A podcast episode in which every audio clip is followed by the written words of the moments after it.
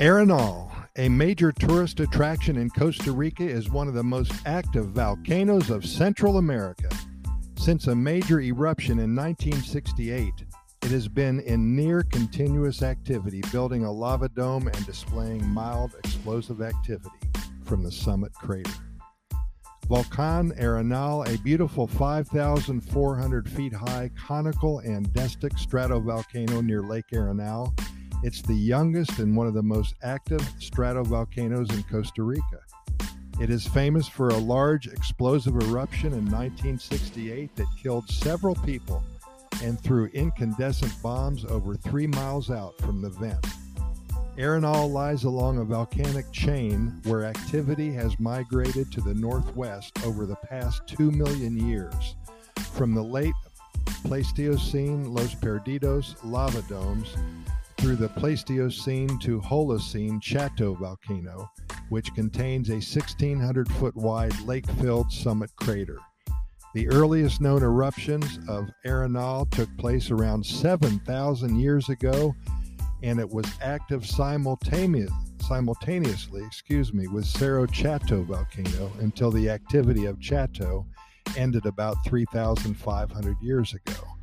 That is the other volcano in the park that few people know about, Cerro Chato. This extinct volcano, which last erupted a little over 5,000 years ago, has a lopsided crater that cradles a small lake, which is surprisingly brisk even after a hot hike up. the crater is inside the national park, but the two trails leading to it start from private property, where the owners collect fees to cross their land. One trail starts near the Arenal Observatory Lodge on the southwest, and the other from La Fortuna Waterfall to the northeast. The trail is extremely steep in sections, and depending on recent rain and maintenance, may be quite rutted and muddy.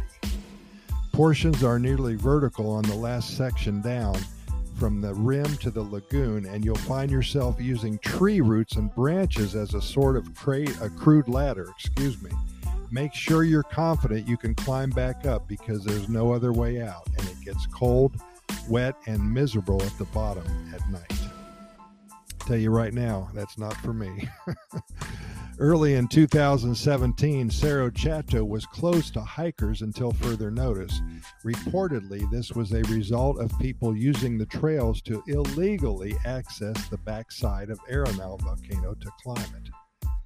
The growth of Arenal has been characterized by periodic major explosive eruptions at several hundred year intervals and periods of lava effusion that, uh, that armor the cone.